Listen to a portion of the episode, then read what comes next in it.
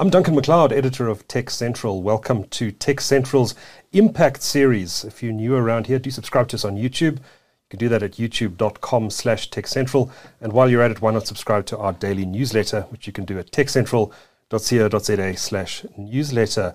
Now, it's been a, a, couple of years and a pandemic uh, since I've last chatted to my two guests today. That's Robert Brown and Trevor Coetzee. It's good to see you, gents. Welcome. Yeah, Thanks very much. Now, Rob, you are president and board member of CyberOne Security uh, in South Africa, formerly known as DRS. Uh, and Trevor, you've recently changed roles. You are now, actually, I don't know how recent it was. Three years, but oh, there was ago. a pandemic in between. Pandemic so, in yeah. between. So, what's three years between friends, right? Uh, you're now regional director for sub Saharan Africa at Palo Alto Networks.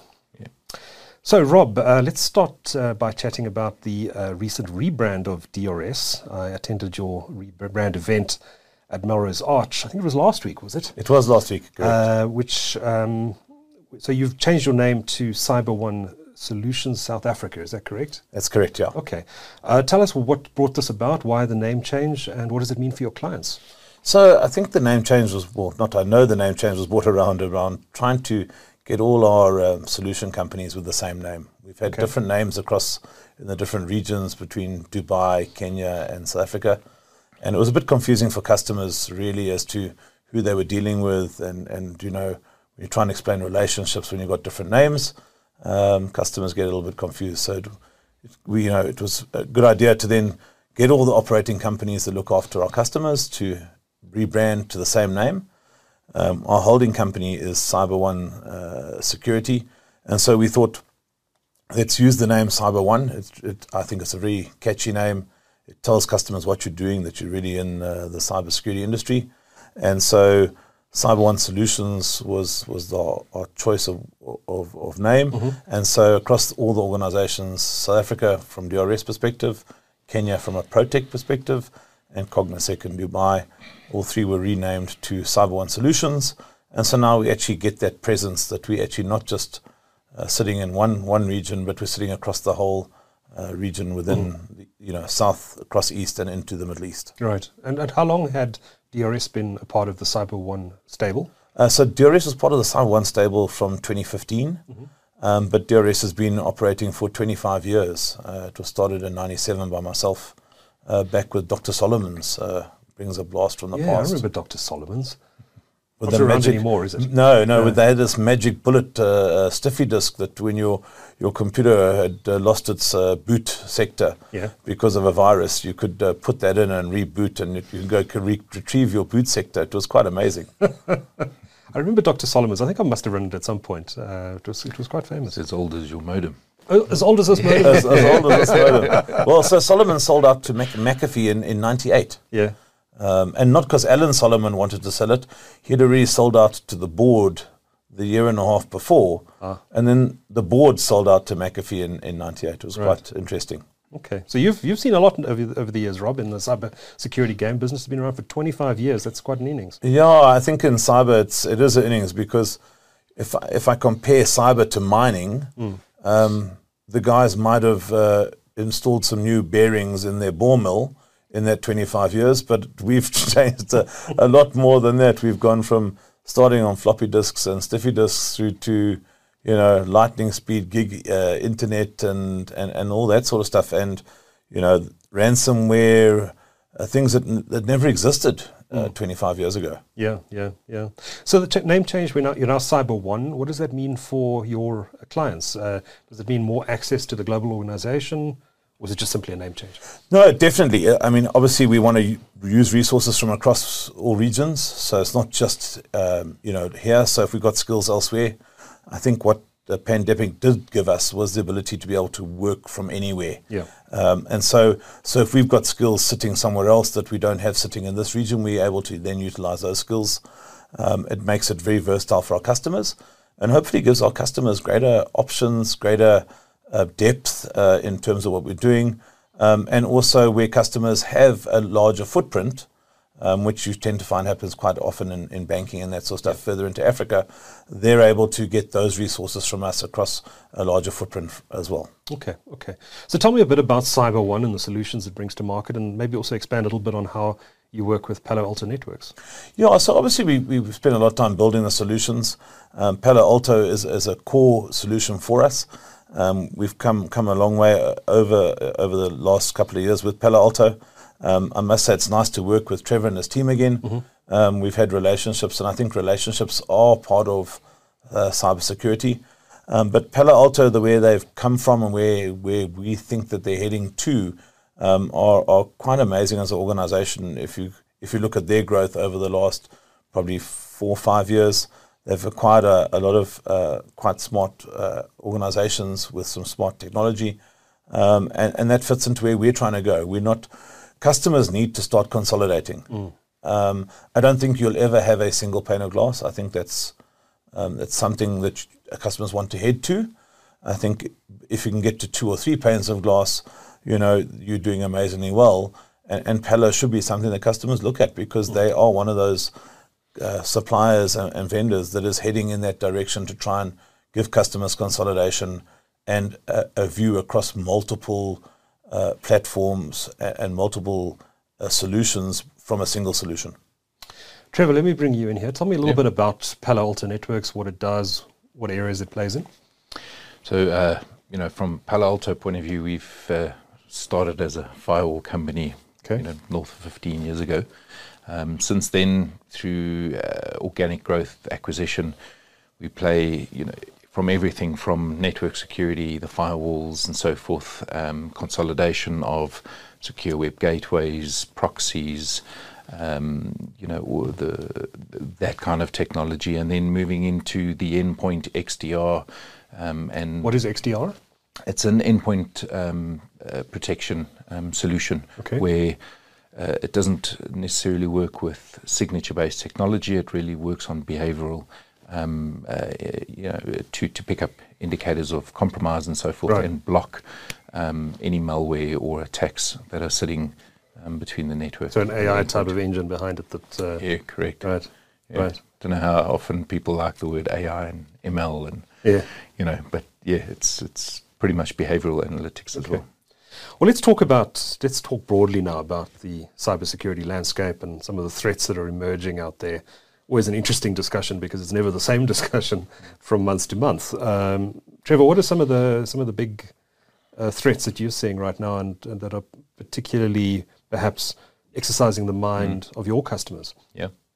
So, I mean, one of the big things is obviously ransomware. We were talking about XDR and so forth, yep. but ransomware is, is massive and it's it's definitely morphing, uh, becoming the sort of next generation uh, as well. We've seen, uh, you know, it, historically it was the ability to encrypt the data and sort of mine the, the, the end consumer for whether it's Bitcoin or, or some kind of uh, currency in terms of uh, payment to release that kind of data. Right. It's morphed now, so people are moving into well, the the hackers because it's moving into not only encryption, right. but it's now theft of data. It's now using that for distributed denial of service attacks, uh, as well as if those three don't work. It's also the, the ability to publish data mm. onto public websites and so forth. Um, and it's it's it's it's been a success. Uh, you know, making a lot of money for that for that industry as so well. So companies are paying. Companies are paying. You know, the, the, the average cost of a breach is two point four million dollars. Average time to respond is around thirty seven days odd. Sure. Um, but the average payment is around five hundred odd thousand dollars. Sure. So there's definitely money in it, and you'll start to see that syndicate through to criminal um, activities because you know, bearing in mind that now there's a plethora of, of options mm. to, to, to, to get money out of and siphon money out of customers. How many of the uh, ransomware incidents that take place are actually making it into the news? Is it a tiny proportion? Yeah, I don't think we're getting uh, full stats on it. I mean, obviously, if it's a big organization, um, you'll you'll get some news of it because they there's potentially if they're listed, they, they don't have options on it, and, and they need to divulge that. If it's banking, definitely they have to uh, inform the regulator. But um, in, in, terms of, of small uh, organizations, small companies, and yep. whatever, I think we're missing a lot of stats. Uh, I think also people are still living in um, almost like a like a world thinking that they're not going to be hacked. Mm-hmm. Um, I think any person who believes that really is misguided at the moment. It's, it's, it's a case of when and how nowadays, because I think um, there's a lot of people who haven't spent money on security. I mean, if you consider there are organizations that still think they need to spend between 3 and 5% of their budget on security. And the reality is you need to be spending between 9 and 14% Of your IT budget. of your IT budget. Um, and that's and that's the reality on it. It's because um, data data has value. You know, I don't think companies also go and say, if we couldn't work today, how much money would we lose? You know, if, in a day you're going to lose a billion rand, surely you don't want to lose a billion rand. You should be spending a billion rand on trying not to be down for a day. Yeah, yeah. Um, but I think it, you tend to find that that's a lot more reactive. Um, so organisation gets breached, they can't operate, um, and then uh, and then there's a problem. And we haven't seen big fines come in here yet. We've started to see it getting uh, coming overseas. So, good example, British Airways when they lost a lot of data, customer data, they got a big fine from the regulator. I think it was over 100 million pounds. Yeah. Um, but we haven't seen that in South Africa yet. I think it will come uh, with POPIA uh, being now uh, enforceable. Let's see what happens when, when some big data gets lost. Maybe maybe something like uh, let's see what happens with the TransUnion breach.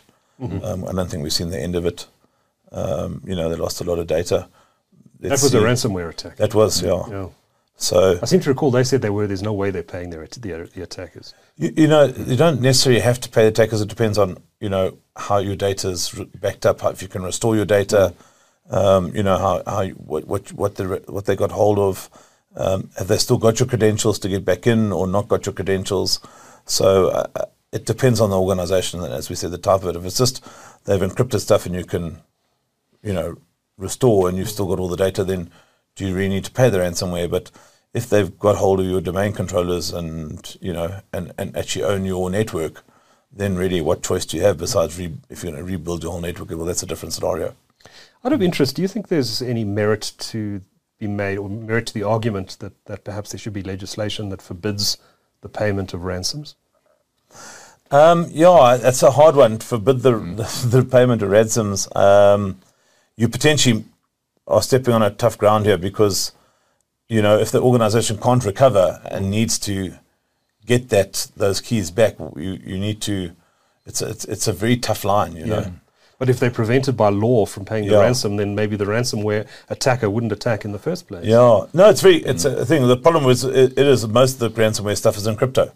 Mm-hmm. So now, how do you prevent someone and how do you trace if someone's paid a ransom through crypto? Mm-hmm. I think it opens the door for fraudulent activities as well through organizations. Right. Um, the ability to siphon money out and put it into crypto because they've paid a, a ransomware. Right? Yeah. So there's going to Raises be other questions, yeah. there's- other questions that's definitely going to be raised. Yeah. Look, I think we, the other problem we've got is we've got a lot of organizations, um, you know, out of places like, like Russia, like China, Yeah. like North Korea. Um, you know, we can make as much legislation in the West as we want, where we um, potentially have, uh, um, you know, ways of enforcing it. But uh, when you get a, a, a ransomware from North Korea, they don't really worry about what the, Local law says. the local law says. Yeah. If you'd like your data back, here it is. Yeah. Yeah. I think there'll be far more legislation on um, the usage and the transfer of crypto before the legislation comes in terms of whether or not it's legal to Right. pay um, for, you know, for a crypto attack or Okay. Yeah. Uh, I suppose it's the same thing as it's it's never they've never banned being able to pay a ransom on a person's life. Right. They Right. they try to discourage you paying the ransom Yes. to try and find the kidnappers in that effect, but ultimately the, the the the decision lies on whoever needs to pay the money, whether they want to pay the ransom. Interesting point.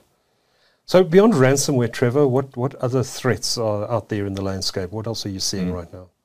Uh, s- s- additional uh, other things that we're seeing is, uh, you know, the phishing, not the the, the, the phishing attacks in terms of PHIS-ING. Sure. Um, now, phi phishing attacks are also morphing and becoming next generation as well. Okay. What we are seeing is uh, um, uh, it's multiple methods of phishing attacks now. So historically, it used to be get an email, click on the email, it downloads malware or ransomware, or whatever it may be, onto your laptop. Um, now, it is becoming far more specific, far more targeted. Where because people have wised up to the fact that there's a dodgy looking email, don't click the don't links. click on it. They've been educated again and again and Yeah. again. Don't click it if it looks dodgy. So they're not doing it anymore. Hundred Largely, right? Yeah. So, so so now they're looking at multi-channel. It's morphed. So now they'll go into your LinkedIn, your Facebook, your profile to Right. understand what do you like, what are you chatting about, you know, what do you do on weekends and so forth. Potentially get your credentials, give you a call and mention, uh, taking a look at your wine here. You know, I see you. You know, you're a big wine drinker. You're also a big rugby fan. We, we're going to send you on a wine tour and then watch um, some rugby in Cape Town. I'll send you the invite.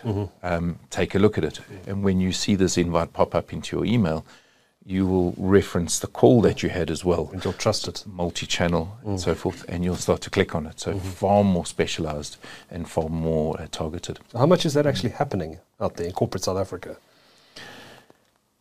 I can't tell you. Yeah. Uh, you know, we, we know that this is what's, this is what we're seeing. Yeah. Um, you know, it's coming more and more. I think where it, it's coming down to employee uh, education. Yeah. Um, uh, I was going to ask, are there technological ways of fighting these sort of multi-channel phishing attempts, or is it all down to education of the end user? I think it's a mixture of everything. I think uh, there's a technology um, part of it in terms of the ability to, when somebody clicks on a URL, to understand whether that's a good URL, bad URL. Uh, you know, what is the behavior of the download? Should you be downloading it? Should it be interacting with other applications? And technology can block that. Um, you know, Palo Alto has the technology Okay. to do that. However, um, it still comes down to user education in terms of not clicking it to start. Right. Um, so it's I think it's a it's a mixture of everything. Okay, okay, interesting. Yeah, Duncan, just to add on that Yeah. point, you know, there's the ed- old adage that says, if it's too good to be true, it probably isn't true. Mm. Um, you know, I don't know how many competitions you've ever won in your life. I think I've won one. Um, but I, I've been told I've won the lottery about 500 times, but I never had a ticket. Usually the Nigerian one. right? Yeah, well, uh, and and I've I received an email asking me to send in all my British pounds, and they'll send me mm. the ones with the new, you know, the new head of Charles on my new things, and just post my pounds mm. off to Nigeria. But the reality is, um, you know, yes, you might receive an email, yes, you might receive a phone call, but I still think we as humans need to question. Mm. You know, why we, did I enter something that someone phoned me about that I won a competition? If I didn't enter it, why am I suddenly going? Ah, How does this random? Do a, maybe do a little bit of research before you click on the link. So But what Trevor's saying is you actually can get a phone call now You telling you you've won it, and that makes you, builds a sort of trust amongst the end user Yeah. who thinks, well, this must be genuine. Yeah. No, and I get it. And, and so I'll, I'll give you an example. Probably 15 years ago, I got a phone call saying I'd won a competition. Yeah. And I said to the woman, that's impossible. I I never win competitions. She said, I'll send you an email.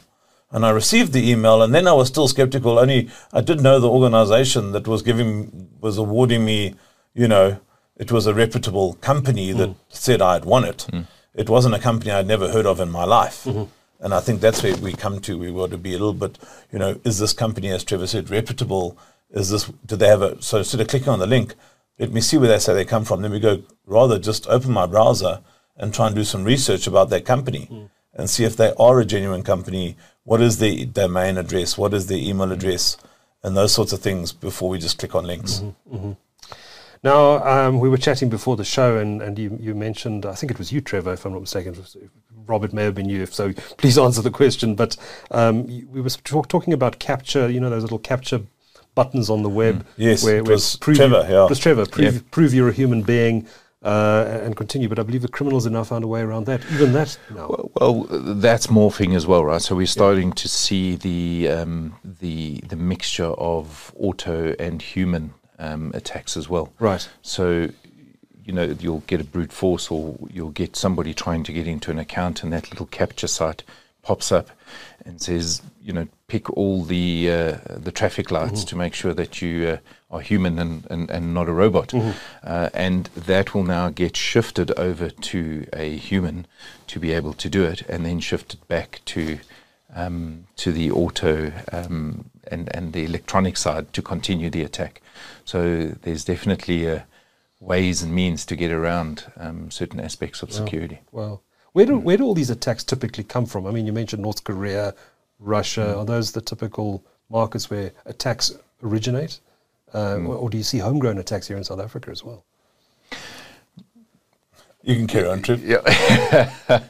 um, Apologies if it's a tough question. No, no, no. I mean, it yeah. depends on which report. I mean, I think it comes. Sure. I, I, think nation state. I think if we look at it, that that's definitely increased. Mm. You know, hundred um, percent yeah. uh, growth on that side. Um, it, it depends on which vertical you're looking at in, in terms of the tech. Uh, mm-hmm. you know, if you look at um, the shift of IT into OT attacks. Mm-hmm. And uh, one one example is the attack on Ukraine in terms of the power stations yeah. prior to the war and so forth. Uh, that is specifically targeted. Um, coming from a specific country, mm-hmm. making sure that you can destabilize an economy in a country mm-hmm. prior to attack or whatever it may be. So those kind of attacks um, are, are, definitely coming from a certain area, yeah. um, but we're seeing, you know, not to mention a specific country or specific state or so, but it is um, we're seeing everything globally yeah. coming in. I mean, South Africa is within the top five of of attacked countries uh, in the world. Wow, um, attacked, most attacked. Yes. Or, okay. Yeah, yeah. Okay. And do we have homegrown cyber crooks? Or does it tend to be? Yeah, I think so. We have got. I mean, we don't have a lot of. Uh, I think that's one thing we, we're still behind on. Is a lot of data in terms of um, Africa wide. Right. Um, you tend to find we're starting to get more of that data now as we get uh, more information. Okay. Um, we know that definitely there's a couple of groups sitting up uh, uh, East Africa way mm-hmm. um, because we've we've actually found them in one or two organizations. Interesting. Um, and, and, and actually they're, they're doing some coding in Swahili as well, which is quite amazing. Um, but you tend to find the guys try and stay out of countries where there is law or some some way of having a go at them. So working mm. through Interpol or something like that. So you might find that rather sit in a uh, another African country, and I don't want to maybe be specific, but sure. maybe where you've got less legislation, maybe like a Somalia or something like that, right. and it's going to be very difficult to get them. You've got internet access, mm-hmm. and I think that's the, that is the thing nowadays. It's your your criminal can be anywhere in the world. He mm. he doesn't eat, sleep, and drink at the same time as you possibly. And so, so it is a 24 by 7 job looking after this. And I think that's what all organizations need to know is they, they don't switch off their networks anymore. Mm. You know, I think in the old days, when you first started, you turned off your PC when you went home. Mm-hmm. You know, your PC stays on, your network stays on, everything keeps on going. And so, you know, who's watching it, who's looking after it, and who's making sure that uh, what's really happening on it, and, and things like Trevor's spoken about when we talk about XDR. It's it's it's bringing and collating all that data mm. to see what's really happening. Mm-hmm. You know, what's changed? Why is this moving east to west? What's going on? Should that be moving that way? Yeah. You know, the more data we look at, and the more, the better we are at understanding what's happening, and then being able to be more proactive mm-hmm. instead of the old day of being reactive. Trevor, I want to come back to you mentioned OT in the context of Ukraine, but um, mm. OT is short for operational technology, right? Yep. What's the difference between OT and IT? Think of your IT networks as your normal enterprise corporate networks. Mm-hmm. Think of OT as SCADA environments within mining, Embedded power systems. generation, right. those kind of things. Okay. Yeah. And okay. that's the seamless tron. Have companies historically considered OT in the context of cybersecurity sufficiently? And is that changing now? It should be changing. We are seeing, we are definitely seeing the growth of, or, or the the process of uh, IT threats seamlessly moving into OT. Um, you can imagine in an OT environment, uh, you know, whether it's manufacturing, mining, and so forth, you want to make sure that there's as little that can go wrong mm. in terms of those environments as possible. So, you know, making sure that yes, you can segment a network where, you know, and, and that's pretty much protected, but it's very restrictive in terms of what you can do in those OT environments. Um, and there are some organizations that have got very flat, mm. um, non segmented networks where um, access onto an OT environment and then shifting into an IT environment because of the um, you know the flat networks um, yes. that that corporates are going through. So well, corporate uh, have already got yeah. in place. Um, we, uh, you know, there there is uh, there is uh, technologies available where we pick up IT, OT. Mm. and we start to understand what the traffic flow is. Should it be, you know, should that traffic flow be going on in, in terms of the network mm. with as little uh, impact to the the devices as possible, um, and you can start to implement security measures on both of those environments quite seamlessly today. Okay. Does it does it add technical challenges for security teams? probably more production teams have more of a fear. Um, mm. But IT, in, in well, there's certain technologies. Palo Alto has an, a network-based uh, architecture okay. where we're able to you know, segment the network prior to putting anything onto the OT environment um, to make sure that we can pick up um, specific applications, the specific threats, the specific behaviors mm. that are running through the networks, and be able to block it.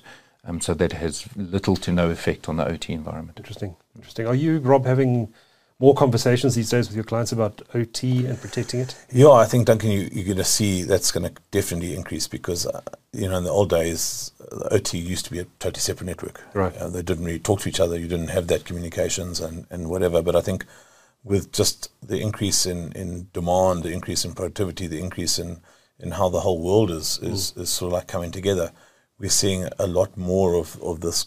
You know, how quickly can we change? How quickly can we move? and how, and how quickly can we update things? You know, you think about it, uh, organizations can manage all their fridges, you know, across their whole network now.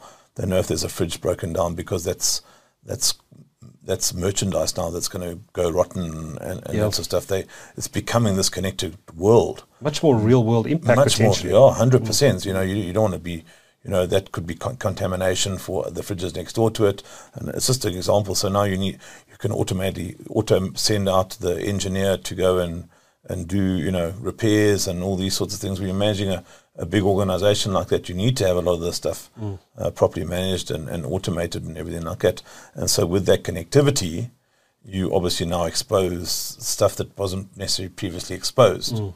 and and that does become a problem and, and it becomes more of how do you manage it and, and how do you protect it. Mm. Mm. I want to switch uh, tack slightly and talk a bit about uh, this concept of zero trust. Uh, I know this is a big focus area for uh, Palo Alto, mm. but for the benefit of viewers and listeners to the show who perhaps haven't come across the term or have come across the term and don't fully understand what it means, what is mm-hmm. zero trust exactly, and why is it important in the context of cybersecurity? Yeah, so I'll, I'll help out here. So, sure, um, first of all, it's not a product. Yeah. Let's just understand that because okay. a lot of people think zero trust is a product. Okay. Um, zero trust is really a state of where you you you don't trust anything. Mm. So everything needs to have credentials um, in order, to, and you and you validate those credentials about uh, uh, about how they then come into your environment. Right. And if those credentials don't match what your requirements are in terms of your, creden- your credentials required, then you don't allow that into your environment. It's very simple. It's uh, you can make them as many markers as you want, so be it uh, your MAC address, your IP address, your your cadence on your fingertips. Uh, there's all sorts of ways of, of doing it. Um, you know, with the sophistication of software now and what we're able to collect when someone wants to enter a network, it's it's really quite smart. So mm. you want to go for that zero trust. It, so so you want to say when you are in here, we trust whatever you need to do But to get in here, we're going to have to do all these checks first of all uh, to be able to get in. Well, and and that's you know, and I think that's where the morphing of zero trust 1.0 to zero uh, zero trust 2.0 comes in. Is that it's that explicit trust. You know, mm-hmm. it, it's always, in theory you should never trust, always verify, mm-hmm. regardless if you have access or mm-hmm. don't have access.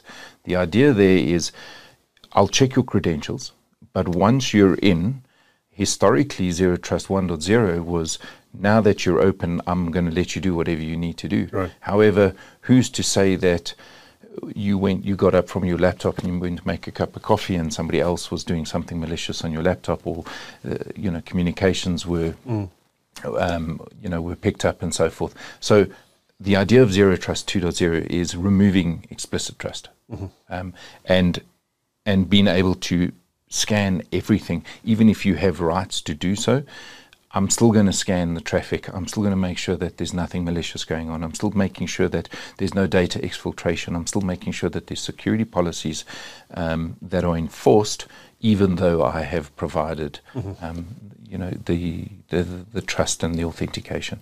And I think some organisations, um, we've had limited successes. Uh, I think as a as an industry, and that's primarily because um, we've we we have to get away from that that, that level of trust once and right. allow you to do everything. Right. Um, and I think in terms of uh, advisory and so forth, we're getting a lot of vendors coming and and technologies that are coming through, and they speak to zero trust in their specific niche instead of as a concept mm-hmm. across the organization, right. which touches it far more than just a specific technology. Sure. Sure. And I think once we look at it as a broader concept um, that incorporates numerous technologies and so forth, I mm-hmm. think that's when we'll we'll start having better success. But it's something I, I assume that's baked into everything that Palo Alto does, right? Hundred percent. Yeah. Uh, you know, from from you know, it's from the network right down to the endpoint. It mm-hmm. all comes down to policy and the ability to scan. But maybe, it, maybe, a good analogy on it, Trevor, is you know, you arrive at a party, you've got the invitation. The invitation is a genuine invitation. You look like the person on your credentials. Yeah. Well, that's fantastic. It matches the name on the invitation, and then you walk in there, and, but you happen to be wearing a uh, some sort of face mask. You've probably seen something like that in Mission Impossible or whatever, uh, looking like someone else, and then they get inside, and then they end up in the bathroom, and off they come, and they walk out as someone different. Mm. Well, so so if you had had had continuous scanning on the inside of the building, you would say actually we didn't recognize this person come into the building. Now this person's mm. in the building. So what's this person doing in the building? Mm. Actually, let's raise an alarm. Yeah. Maybe that's probably a mm. great analogy of, uh, of how to mm. talk about zero trust 2.0. I think I mean again I was I was mentioning earlier on that it's that it's more of a concept and I think it's something that organizations and enterprises need to understand that it's not a it's not a switch. Right. You don't get it and say right zero trust and it's we're almost done. a philosophical thinking about the way you tackle security as an organization. Yeah. Who, who, has access? What access mm. do they have, and what can they do um, while they have access? Yeah. You know, and in many respects, yes, there's technologies that can enable um, organizations to do it but in, in many respects, it's uh, uh, you know working with partners mm. like CYBER1, uh, who have the necessary skill set, who have the technical capabilities to execute, and have the um, advisory skills to understand what needs to be done or, or do the relevant assessments. Mm. Those are the organisations that where we mix technical capability, skill with right. the relevant technologies to you know to enable organisations for zero trust. Trevor, we've um, we've just come through the pandemic, uh, the shift to work from home. It's now sort of we seem to be living in a hybrid world of of, uh, of work now. Um, what what impact has this um, quite radical shift over the last three years to cloud mm.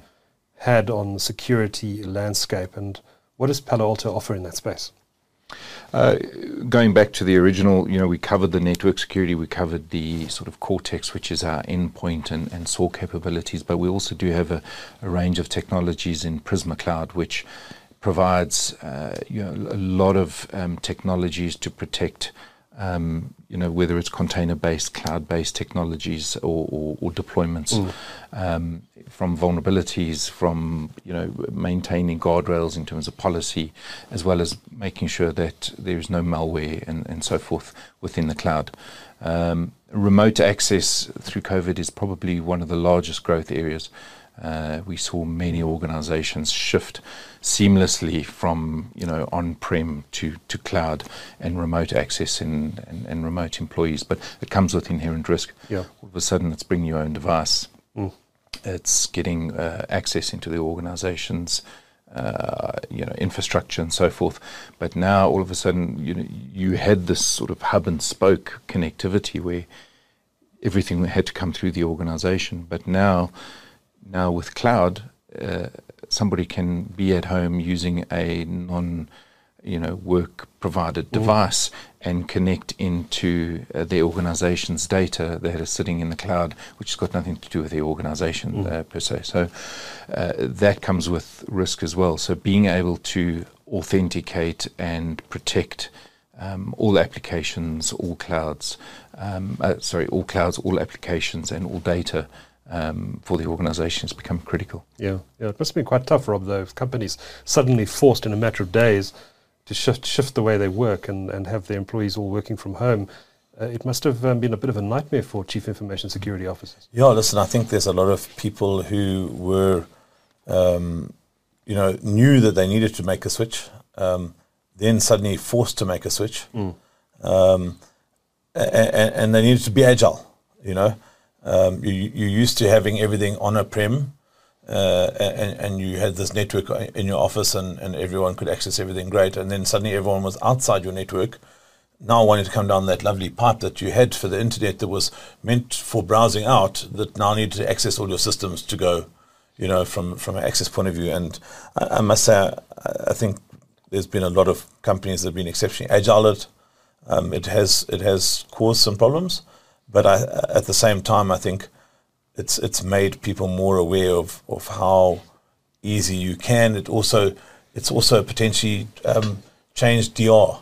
You know, um, from a perspective, we always wanted a physical DR, but now do we, can we have a virtual DR somewhere else? You know, um, because re- reality is I don't need to be in that building anymore. I can be in three different buildings. You yeah. know, so. Mm-hmm so you're not so worried. It's changed one system for another system, um, but it has brought its challenges on on security.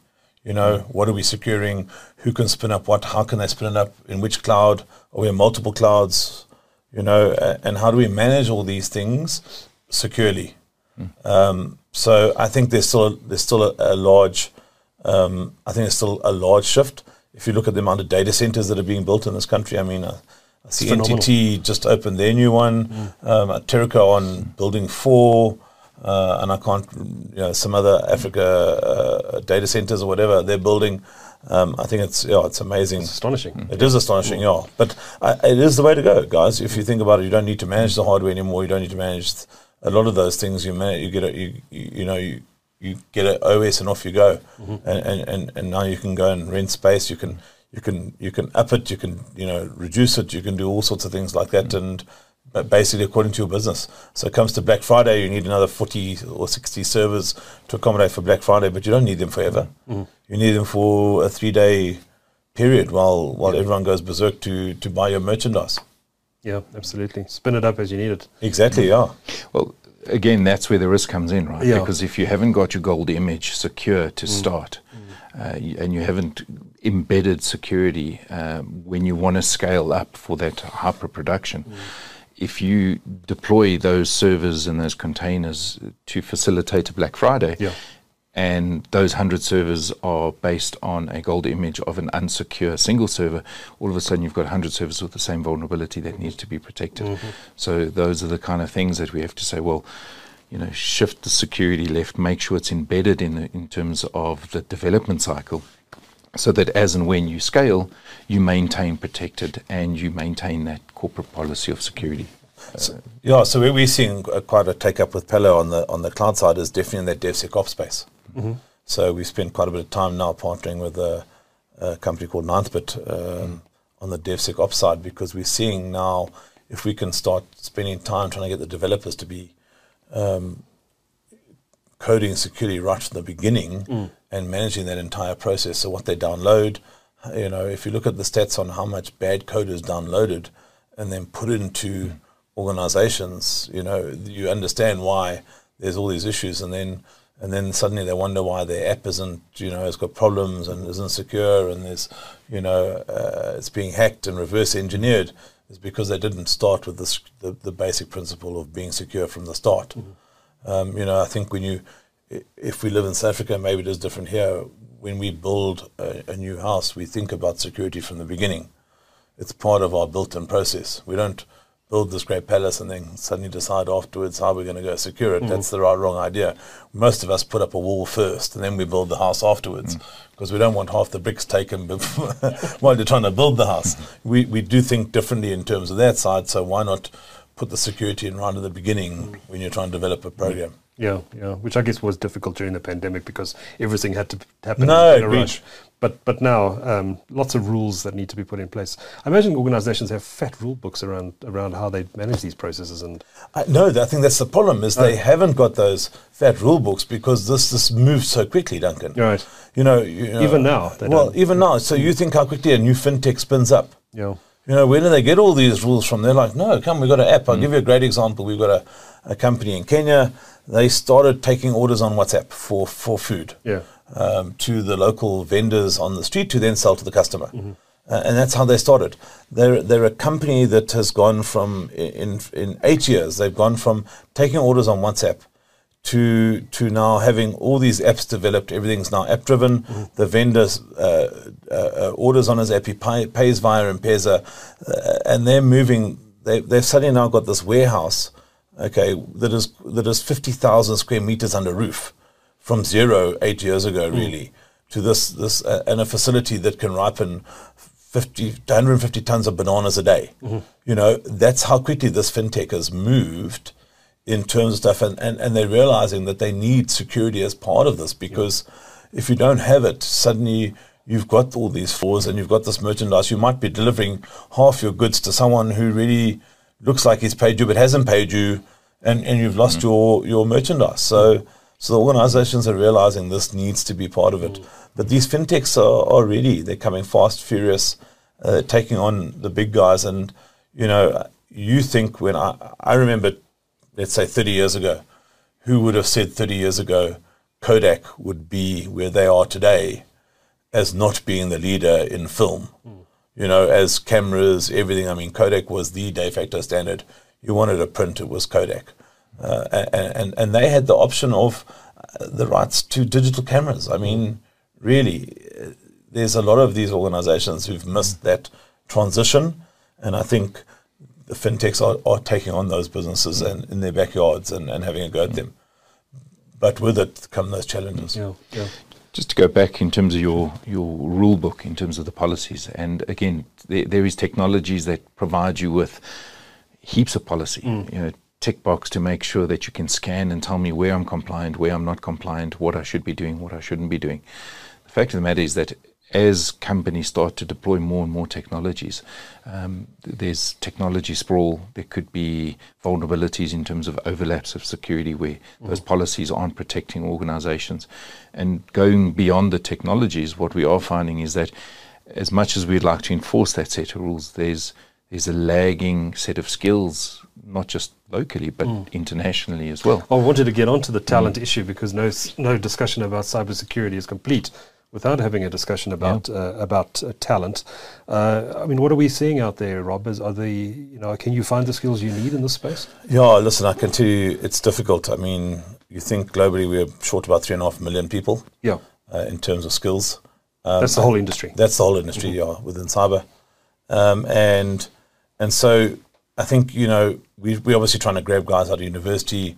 Um, also look at different people that we can get. We've we've found some good programmers who come in uh, uh, who've gone through some form of programming and that sort of stuff. We, we're trying to bring all, all different types in to see how we can do it, how we can educate them. But uh, no sooner have you educated them than potentially uh, one of the bigger guys, be it an, an, a Google or a AWS or mm. someone, snaps you know, step, snaps them up mm. because they, mm. they realize that, uh, you know, they've got bigger uh, purses and that, and that sort of stuff. So it's it is a challenge for us. It's a constant challenge that we're going to keep on trying to educate. Um, but I also don't mind. I, I, think it's great to be able to educate uh, and bring people through. Yep. We we try and take in at least ten new learners every year. Uh, just in SA, we've got a whole program up in up in Kenya as well.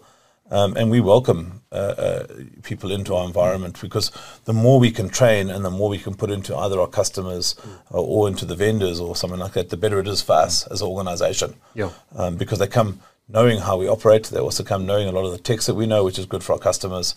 Um, I think one of our customers has got almost 10 of our ex staff members sitting in there.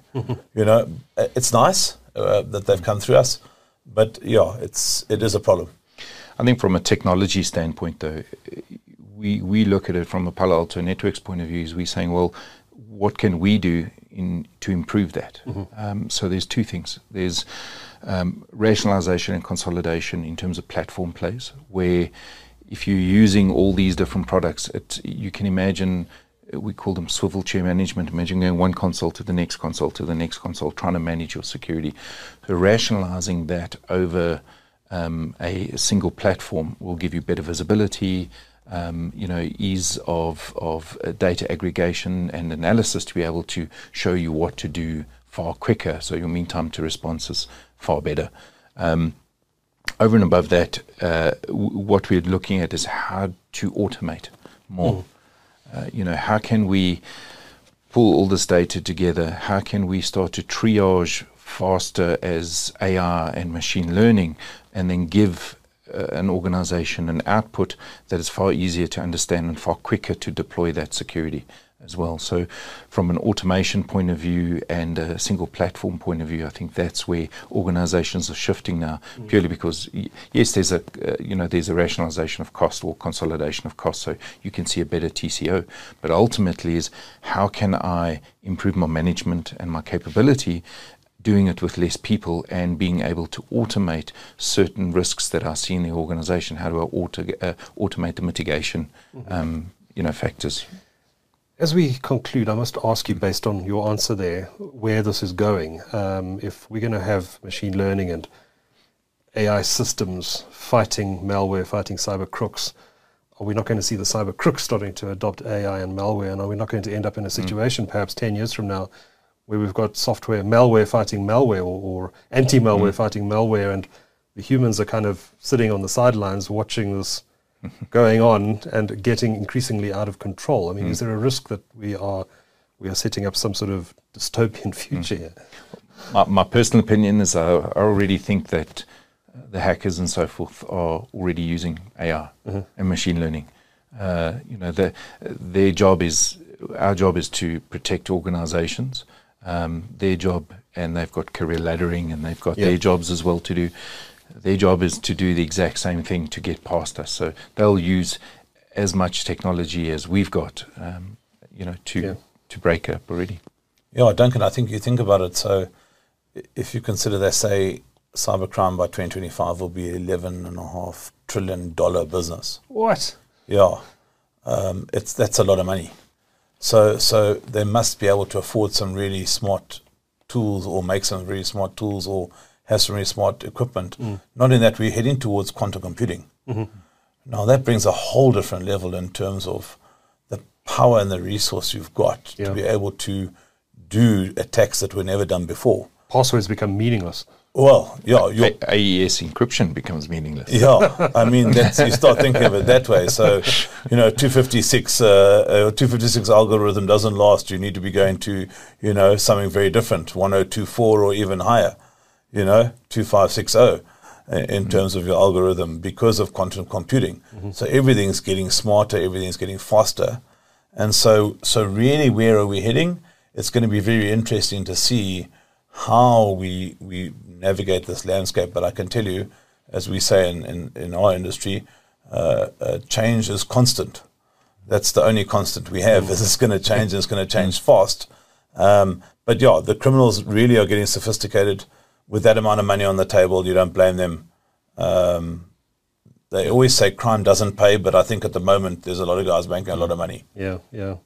You're right. Uh, I think in 25 years' time, uh, the, the, landscape in the business that you guys operate in is going to look as radically different as it did if you go back to 1997 in the days of Dr. Solomon's and Stiffy disks. Mm. Um, and uh, I think you're both going to be incredibly busy over the next. Hopefully, Duncan, in 25 years, you and I are sitting on a porch somewhere with a proper fishing rod, having yes. a beer, not and worrying not about worrying the about the stuff. Absolutely, guys. Thanks for a great discussion. Rob Brown is a president and board member of CYBER1 Security, and Trevor Coetzee is a regional director for Sub-Saharan Africa region at Palo Alto Networks. Thanks very much. Thank you.